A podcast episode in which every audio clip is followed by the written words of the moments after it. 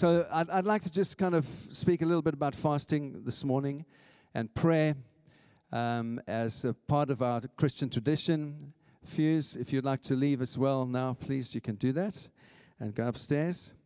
Um, but I, I, really just want to talk about fasting in this way um, that it really is a discipline, a spiritual discipline for us, but it's also a source of grace for us in our lives. And it can be a great blessing, all right?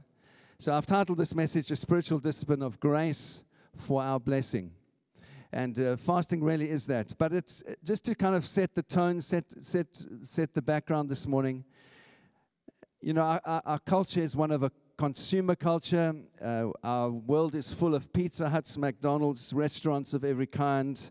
Uh, we live in a world of excess, of huge financial um, prosperity for, for many, and on the other hand, great, great poverty for other people. But generally in the West, we have everything that we need to satisfy every physical desire. And um, fasting seems a little bit out of place and out of step in, the, in, in terms of the culture in which we live. But I'm convinced, I'm absolutely convinced that fasting is a key spiritual discipline. And like I said, it's a means of blessing, a means of grace to us as God's church. But we've lost, largely lost the practice of it and set it to one side.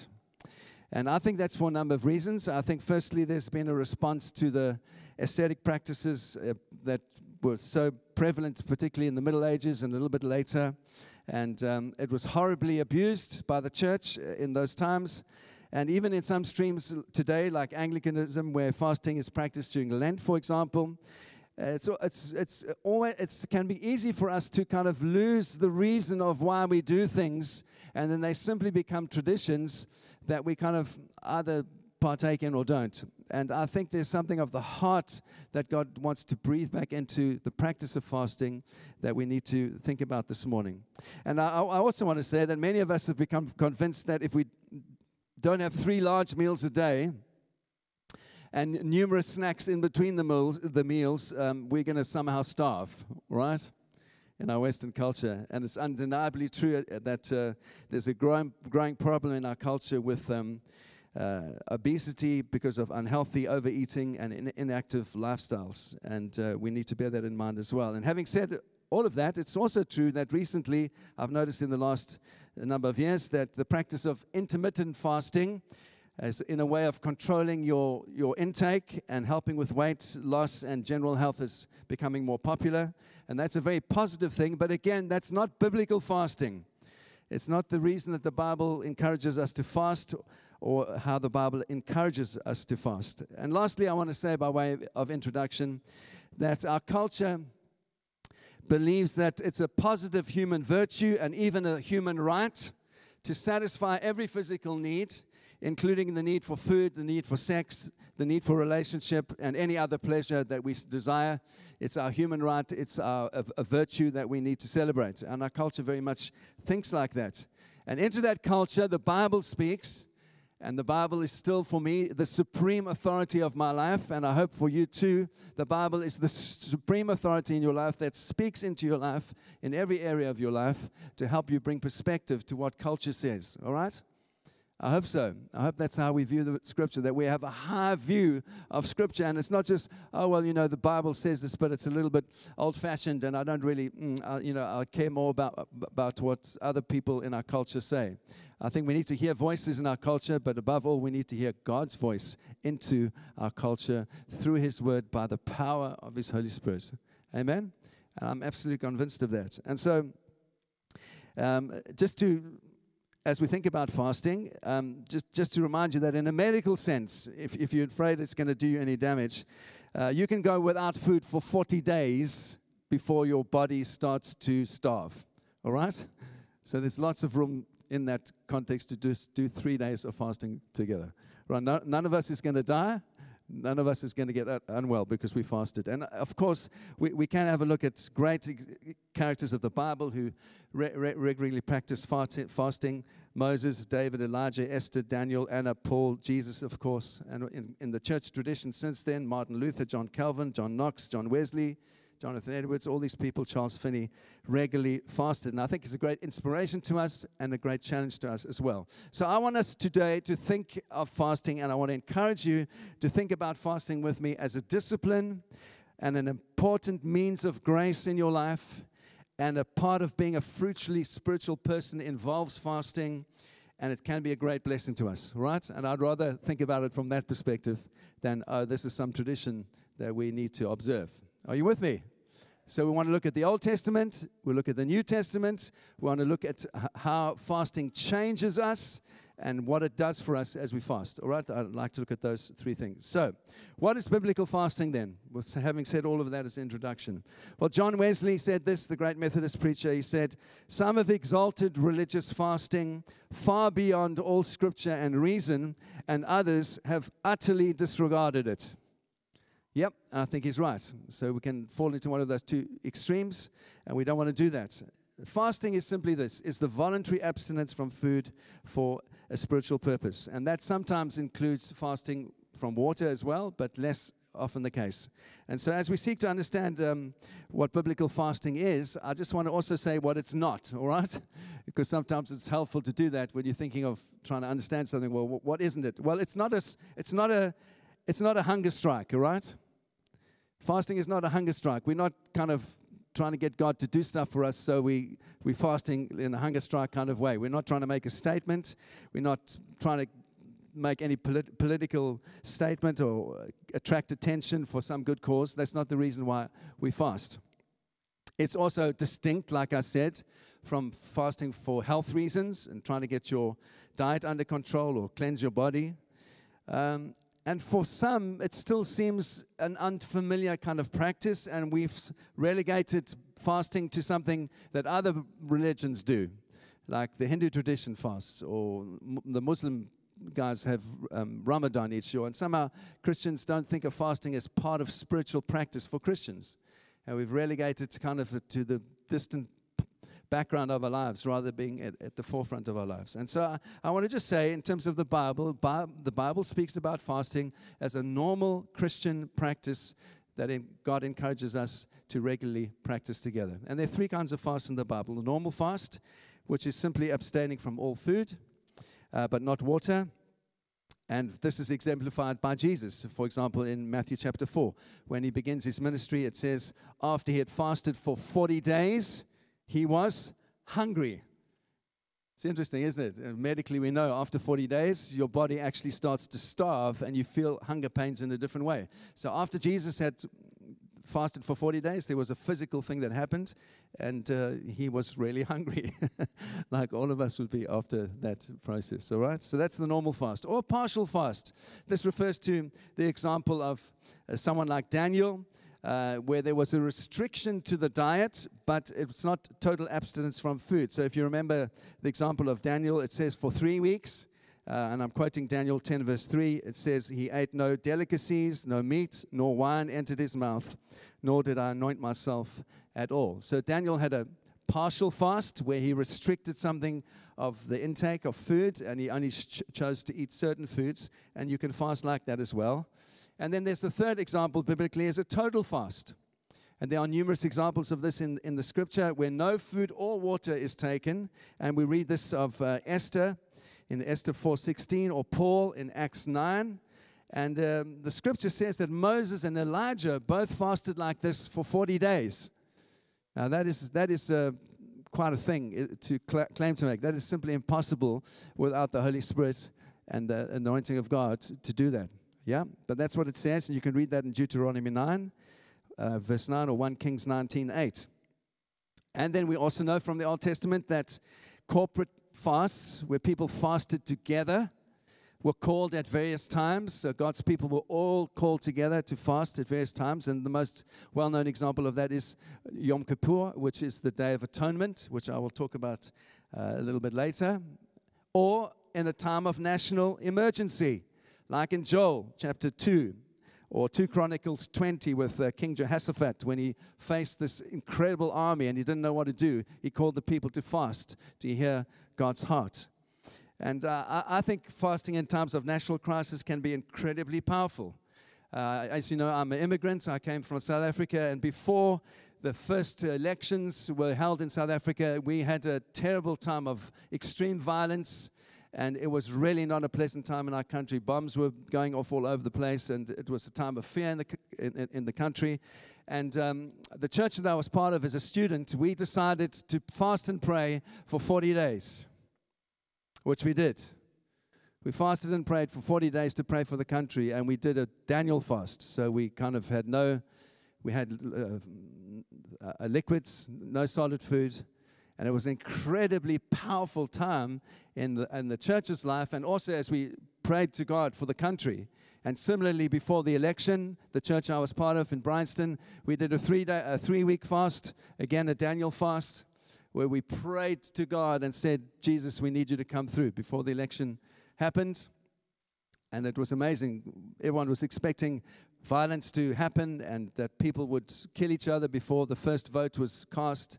And all over the nation, there were, there were, there were um, testimonies of Christians fasting, and even the newspaper said at that time, it's a miracle that no life was lost in the run up to those elections. Yeah? God can use fasting in a powerful way. I'm sorry, I, you know, I don't like people that, um, it's not I don't like people. Um, no, it came out wrong. When we're always looking back and saying it was like this, I, I, don't want to do that. But that's part of my life, isn't it? It's part of my journey, and I wanted to share those examples of fasting with you.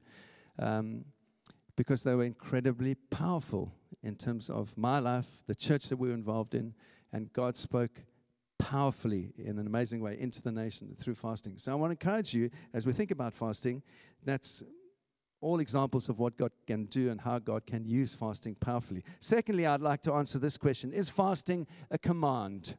Is it a command? There's no biblical command that commands regular fasting. But I found this interesting. You know, Paul says this in 2 Corinthians 11, verse 27. He says, Because I am free from, from the law, because I'm free from the Mosaic law, I am free to fast often. Isn't that interesting? Because often we kind of like approach things from, well, if I'm not told to do it, I'm not going to do it. But Paul's view was, no, actually, I'm free from the law. I'm living under grace. The law says I should do this, but because I'm free from the law, I'm under the grace of God, I'm free to do these things as often as I choose. Amen. And so he had a very different perspective, and I believe it's because he knew that fasting was a means of grace for him. It was a means of grace, and I'm going to look what that means. Um, and so he chose, he, he chose to feast, feast, fast often. What about Jesus? I do believe in feasting as well, by the way. I love feasting. But we're not talking about feasting this morning. We're talking about fasting, all right? Jesus also taught his disciples to fast. We see clearly in Matthew chapter 6, verse 17. And he even says that if you fast in the correct way, there's a great reward for you. And we need to think about what that reward looks like. But Jesus, this is the promise that he has. He says, when you fast, in other words, he's expecting us to do this as a practice. When you fast, don't look somber as the hypocrites do for they disfigure their faces. That's what the, that was the Jewish tradition. You put sack, sackcloth on your back, ashes on your face, so everyone could see you were fasting. Uh, and he says, Truly, I tell you, they have received their reward in full. But when you fast, put oil on your head, wash your face, so it will not be obvious to others that you are fasting, but only to your Father who is unseen, and your Father who sees what is done in secret will reward you. Isn't that beautiful? So God looks at the heart. He's not interested in the outward thing of everyone knowing what we're doing. No, just get on and do what God's called you to do. If He's called you to fast, fast, wash your face, don't look miserable. Oh, I'm fasting. Don't, don't let people know. Just joyfully go about your business as much as you can and pray, and Father in heaven will see and reward you. Amen. What a great promise. And Martin Luther said of this passage, it was not Jesus' intention to reject or despise fasting, rather, it was his intention to restore proper fasting. Come on.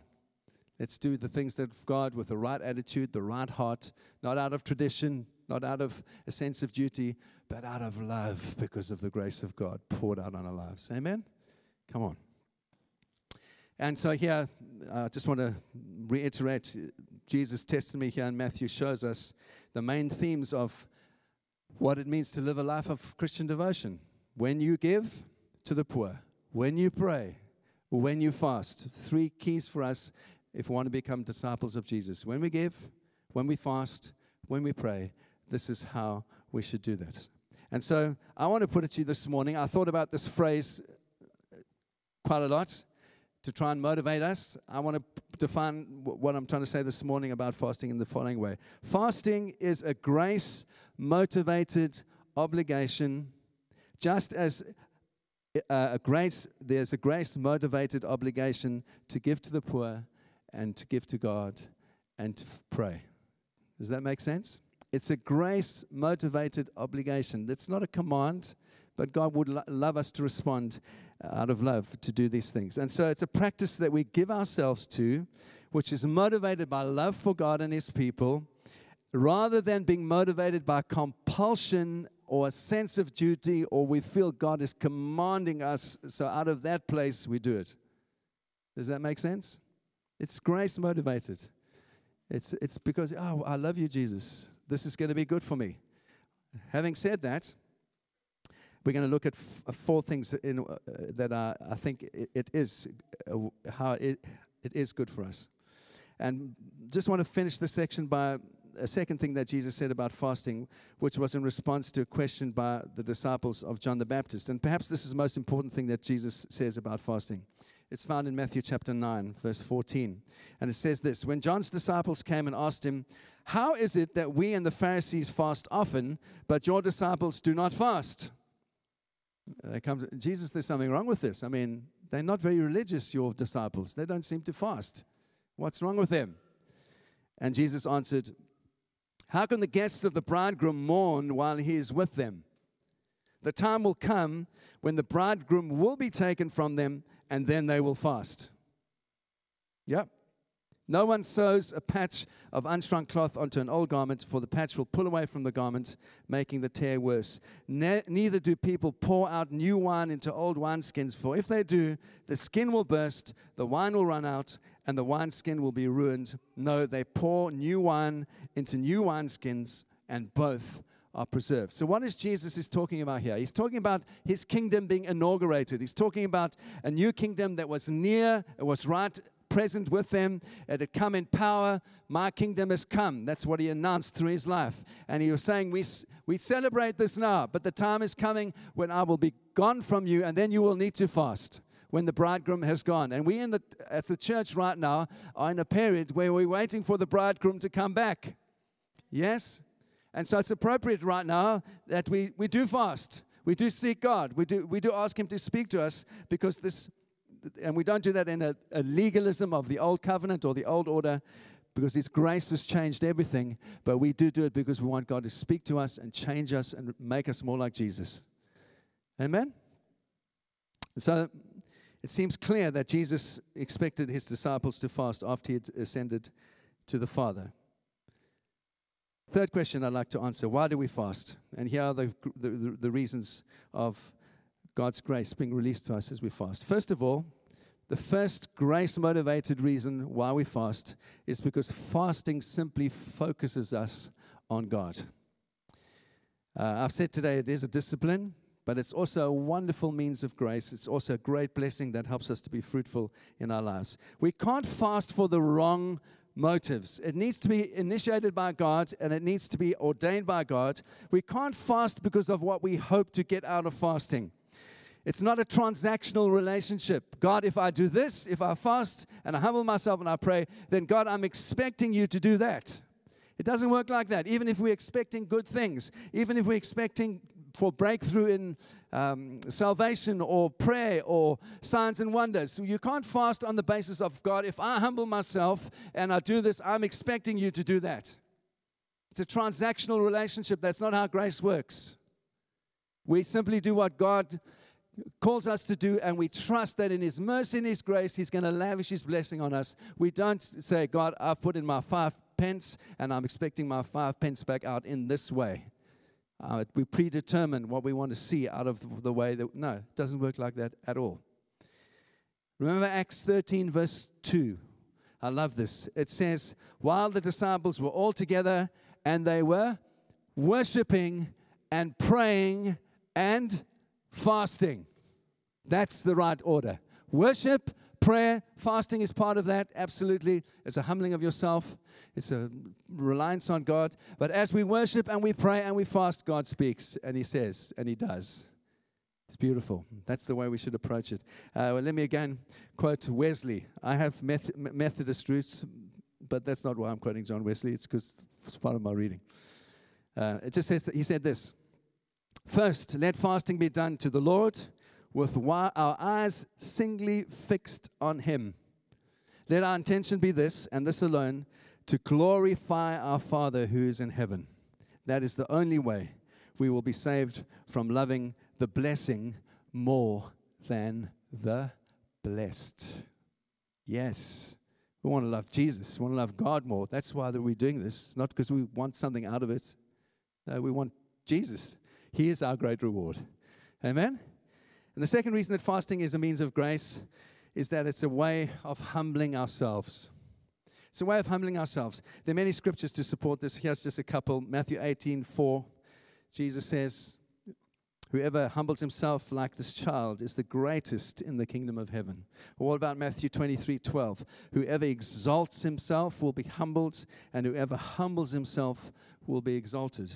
Or James 4:10, humble yourself before the Lord and he will lift you up. Yep.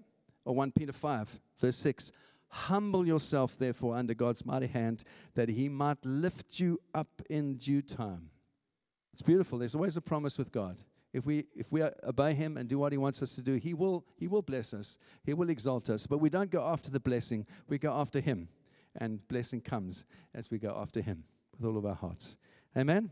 And so, do you notice in those scriptures, the responsibility to humble yourself lies squarely on, on you and on me. It's humble yourself, uh, the scripture encourages us. Um, and it's, to, to, to say, God, humble me, is almost unbiblical because the reply of God is always, humble yourself. Now, I've made many, many mistakes in my life. And I've, one of the lessons that I, I have learned is that it is wise always to humble yourself. It is wise. It saves you a lot of pain. Yeah? Because I've seen in my life when I haven't humbled myself and when I've been arrogant, you know what God does? he allows circumstances in my life to change me. And that is incredibly painful, isn't it? Where God says, Okay, my son, I love you so much. You are just being an absolute pain right now and I'm going to, you won't humble yourself. So let me let some things happen in your life that are going to force you to look at this thing squarely in the face, and you're going to have to change. And so I've had some incredibly unpleasant things over the course of my 60 years that I've had to look square in the face, and it would have been easier and much less painful if I had just humbled myself. Yes? So let's let's take that to heart, all of us. It's better to humble yourself than to be humbled by God. All right? When you're humbled by God, it is incredibly painful, and none of us want to go through that. So let's take the initiative. Thirdly, fasting is a means of grace as it reveals the things that control us inwardly. This is so important. I mean, especially in our culture. Um, we want, to be, we want to be transformed into the image and the likeness of Jesus. We, we, want to, we want to become more like Him. Isn't that true? But we can often cover up what is really inside of us with food, good things, and many other distractions and every kind of pleasure. And uh, the thing about fasting is when you are hungry, some of those things begin to surface, don't they? When uh, it's four o'clock in the afternoon, you haven't eaten the whole day, then what happens? You get a bit grumpy, isn't it? And then suddenly your wife says to you, I think you need some food. Isn't that true? Because when you're a little bit hungry, then the sort of anger comes to the surface more easily and the short answers come to the surface more. And you're just uh, irritated when you don't, when there's rumbling in your stomach. Isn't that true? It brings to sur- the surface all of those things that we try and just push down by uh, many covering them over with many other good things. And so that's why fasting is good for us. It's a means of grace. It's actually God's kindness to show what's still in the heart that we can get it out and deal with it. That we can become more kind and loving and patient even when we are hungry. yes? All right. I can see this message is going down really well. Fourthly, fasting is a means of grace to us because it helps us keep balance in our lives. I found this also. We often get distracted by the non essentials in our lives. We quickly crave the things that we do not need, really, until we are enslaved by them. Does that make sense? We can be so enslaved by the things that we don't really need. And Paul said this amazing thing in 1 Corinthians. We're going to get to chapter 6 in a couple of weeks' time. But he says this All things are permissible but I will not be enslaved or mastered by any of them. Isn't that wonderful? All things are permissible. Yep, there's some things we can do with our lives. We've got free will, free choice. We can give ourselves to a lot of things. But I'm not going to be enslaved by any of those things. I'm not going to be mastered. I'm going to be con- in control of this body that is being led by the power of the Holy Spirit. And we're going to look about that a bit later. And then he also says in 1 Corinthians 9, I pummel my bodies to subdue it. Or David said in Psalm 35, I afflict myself with fasting. This is not asceticism. This is not, it's not kind of someone flagellating themselves because they want to suffer. No, this is a discipline. This is a means of grace because both Paul and David knew that it brought them freedom spiritually. It brought them freedom from things that controlled them physically. And as they sought God with all of their hearts, they were free from those things and He changed them from the inside. That's what fasting does. And so the Bible gives us many examples of how we can humble ourselves. I don't. I'm, uh, how long have I been going? Okay, I, I want to just um, look at some Old Testament examples and then some New Testament examples. Um, I've mentioned Jehoshaphat already, but the other great Old Testament example of uh, fasting is obviously the Day of Atonement, um, which the Jewish nation calls Yom Kippur. And you can read about that in Leviticus 16 uh, from verse 29 to 31. But the Jews have kept Yom Kippur for three and a half thousand years. Um, and we also read that in the New, Testament, Paul in Acts um, 27, it's describing his journey to Rome by sea. And it says much time had been lost and it was dangerous to sail. And now it was after the fast, which means this is speaking of the Day of Atonement, which falls at the end of September um, through to the beginning of October. And uh, this was an amazing, amazing um, thing for Jewish people. It was the most holy day in the Jewish ca- calendar. And the fasting was in response to something that God did, all right? So the priest would go into the Holy of Holies, he would offer up a sacrifice for the forgiveness of sins. And that was celebrated on Yom Kippur, the Day of Atonement, celebrating the atonement. And people entered in, the way that they entered in was by fasting. That's how they made it real for them. They, they, they recognized what God had done, and the, process, the response to that was fasting in the, in a way that the whole nation fasted. And so the atonement, in a sense, was only effective for those that entered in, those who, who accepted what God had done uh, for them.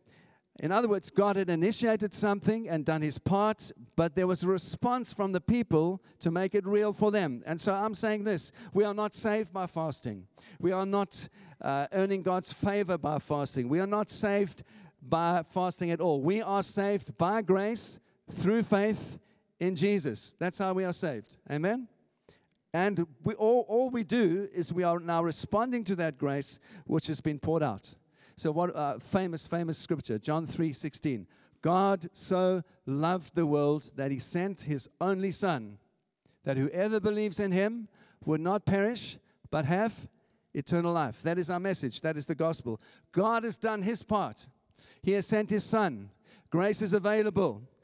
Grace is available to all who will believe and put their faith in Christ Grace is available to those that believe. So there's initiation by God. He initiates everything.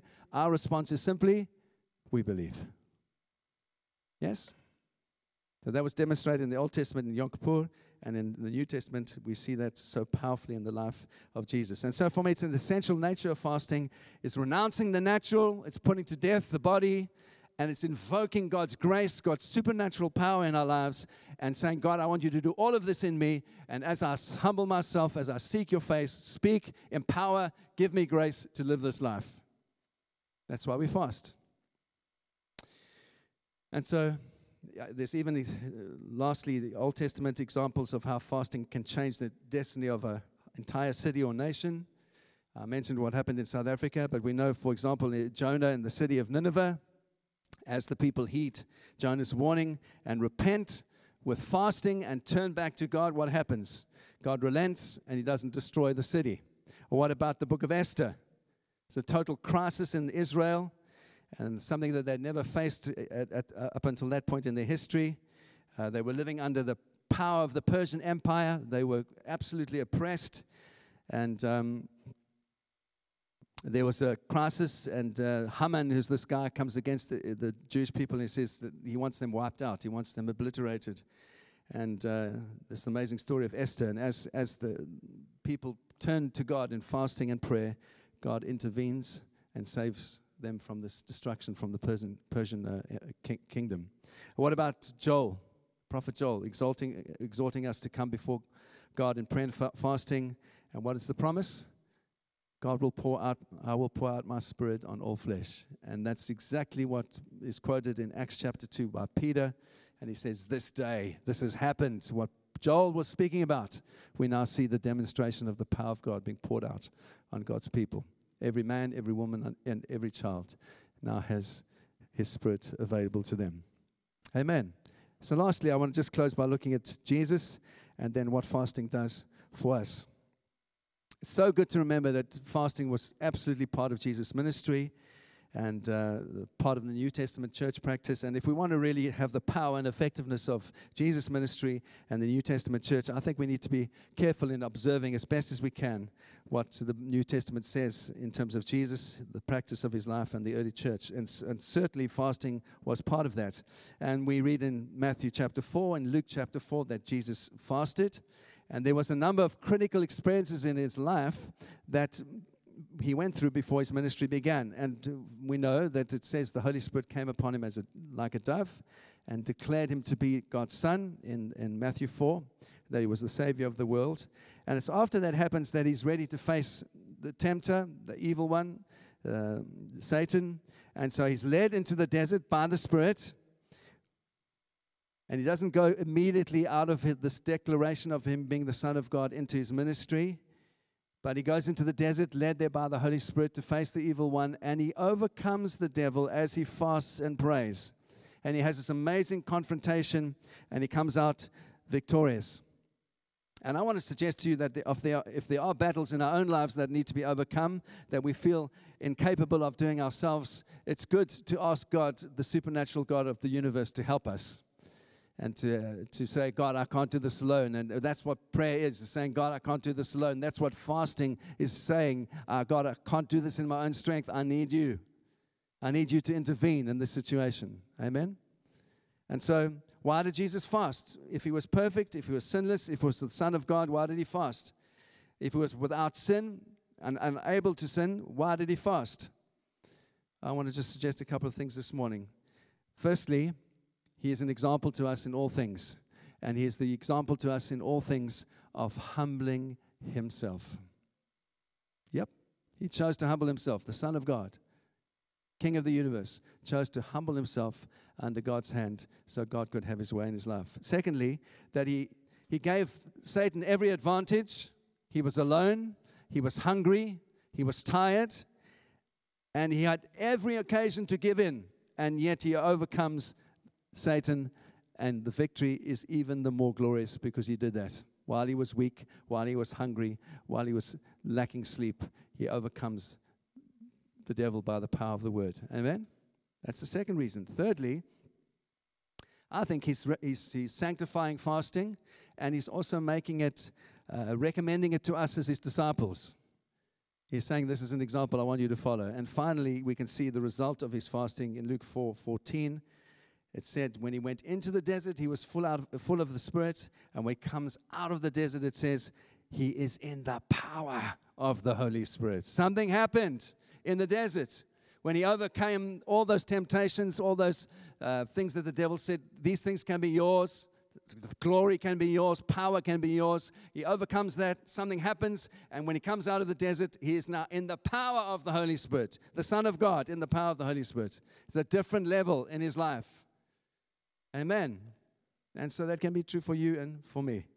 If we want to have supernatural power, there's a means of humbling ourselves and through prayer, releasing something of God's anointing through us to touch the lives of others. And Jesus said this, and we often like to quote this John 14, 12. You will do greater things than me. Have you heard that preached many times? Yeah, and that's absolutely true. But note where Jesus started. He started with prayer and fasting in the desert, overcoming the evil one by the power of the Holy Spirit, and then he comes out and does great things. There's no shortcut in the kingdom, is there? It comes by the power of the Spirit as we work with God, as we open our hearts, as He transforms us, then we start to do amazing things. Bearing in mind, I want to say that, bearing in mind all of us said about it's not a transaction that happens, yeah? We don't go in with our expectations already of what God is going to do.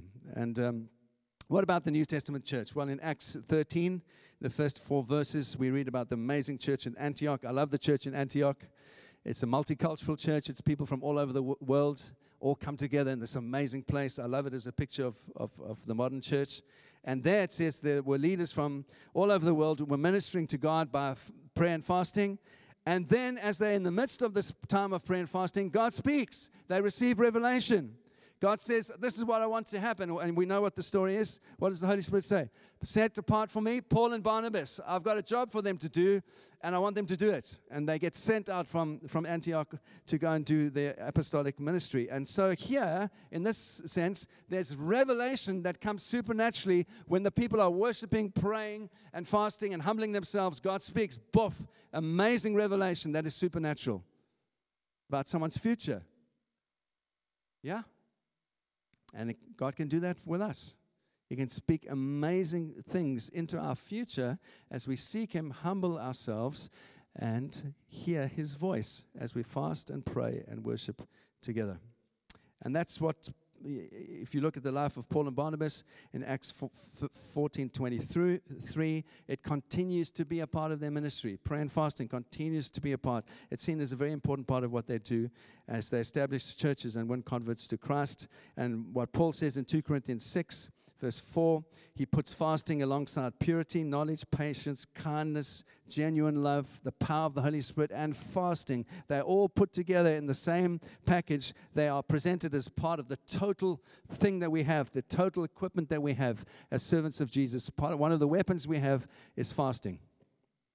Just as prayer is a weapon and worship is a, it's a means of grace where God speaks and changes us. And so, lastly, how does fasting change us?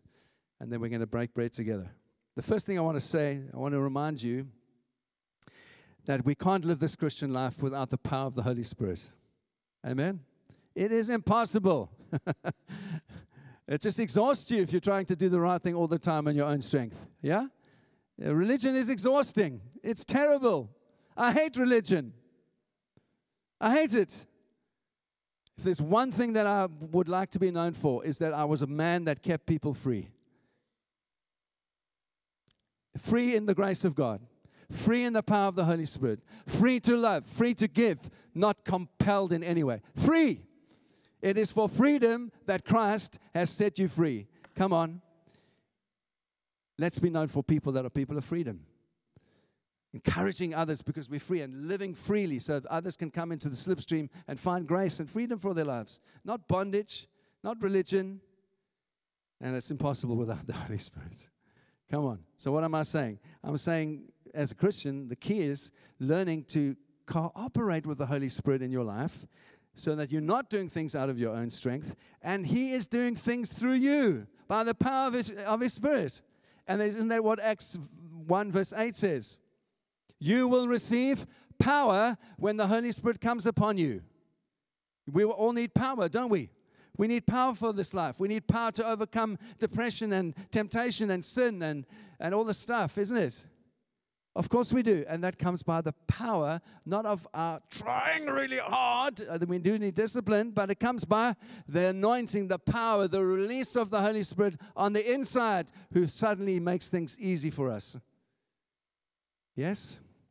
This is the, the joy of the Christian life. And so that's what uh, is spoken of in Acts 1, verse 8. That's the first thing I want to remind of you, you of, is that we need power by the Holy Spirit. The second thing is that the old carnal nature inside of every one of us opposes the Holy Spirit.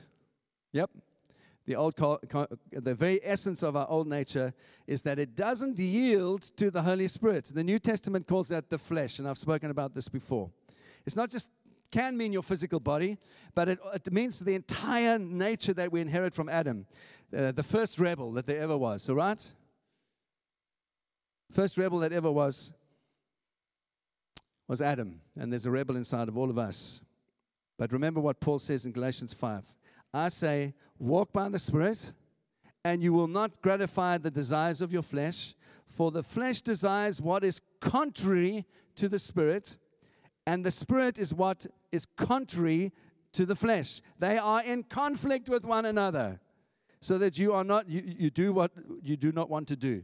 But if you are led by the Spirit, you are not under the law. So what I'm trying to, the point I'm trying to make is it's not a neutral ground here. Uh, the Holy Spirit is in opposition to the carnal nature. The carnal nature is in opposition to the Holy Spirit. And if we yield to the Holy Spirit, we are dealing with the old carnal nature at the same time. And so that's why Paul says in Romans 8 the sinful mind, the old man, the old nature is hostile to God. Those are strong words. It's not neutral, there's an opposition that happens. And so what happens is that I could summarize this old carnal, unregenerate soul in three little phrases I want, I think, I feel. Yep, I want. Every good thing. I feel this.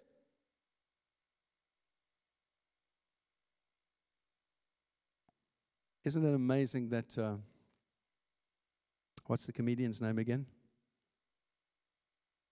The guy's Russell Brand. I think our culture is, is amazingly hypocritical. In the 90s, that kind of culture was celebrated. Do what you want, be free, liberate yourself, go, go, go, have fun. Just now we find actually that kind of behavior damages people countless women. I want, I feel, I think, I'll do, I'm free. Sorry, was that too loud? No. Jesus speaks into that culture and says, There's something above your desires, your will, your right to freedom. It's the kingdom of God and love for other people, and your love for others determines how you behave, what you value, what you do, by the power of the Spirit. Amen? Come on. This is good news. And then what Paul says, uh, lastly, is that we put the old man to death. One of the ways we put the old man to death is by prayer, by fasting, by worship. All these things help to put the old selfish nature to death. And then he says this in 1 Corinthians 9, verse 25 Do you not know that I run the race in a way to win the prize? But only one gets the prize run in such a way as to get the prize. Everyone who competes in the games goes into strict training. They do it to get a crown that will not last, but we do it to get a crown that will last forever. Therefore, I do not run like someone running aimlessly. I do not fight like a boxer beating the air. No, I strike a blow to my body and I make it my slave so that after I've preached to others, I myself will not be disqualified for the prize. It is about winning the prize. Is it is about becoming like Jesus. It is about seeing many people come in, into his kingdom. It is about all of these things. And these things come as we follow the heart of God, as we humble ourselves, as we put him first, as we seek him with all of our hearts, in that, that, those processes, the power of the Spirit liberates us from the inside. We start to live differently, see the world differently, treat other people differently because Jesus has lavished His grace on our lives. It starts with Him, it ends with Him, it's all about Him, and we do it because we love Him. That's what it is. And so I'm asking you to come on Tuesday as a church where we just for three days are going to not focus on food we can do it, people. Three days. We can fast for three days. And I want to say this if you are diabetic or if you have a health problem, please be wise. I'm not trying to encourage anyone to be unhealthy. Uh, but are, uh, the majority of us are healthy, all right? Three days, we're going to humble ourselves. Three days, when we feel those gnawing pains inside of us, we're going to say, Jesus, right now, as I'm f- hungry physically, make me hungry for you and your kingdom and your people, that we become more and more like you. Yeah? And we're going to pray for others, not just going to pray for ourselves. We're going to pray for our nation. We're going to pray for people to come to faith. We're going to pray for our friends and our family that are suffering, that have mental health issues, that need Jesus. We're going to pray for them in an unselfish way and say, It's not all about me right now, Jesus. This is all about you and your kingdom. And for this time, I'm focusing with all of my might. I'm drawing myself together. I'm saying, I want to do this for you. And I'm trusting as I do that you're going to do amazing things that I haven't even thought of or dreamed of. I'm not saying what those things should be. I just want you to do amazing things through my life. I want you to use me. Come on. That's worth fighting for. That's worth doing with all of our hearts. Okay? So, Tuesday morning, enjoy Monday and have a good meal on Monday night and Tuesday. No pasta for three days. no wonderful Italian food for three days. And then we'll break the fast together at the end. All right, I want to encourage you. I can't force you, I can only encourage you to do this because you see the importance of it, that it's a means of grace for your own life. And whatever you're trusting for in your own life, trust that God is going to speak to you as you fast and as you pray. That your body would not be your master, but your spirit would be your master over your body. Amen.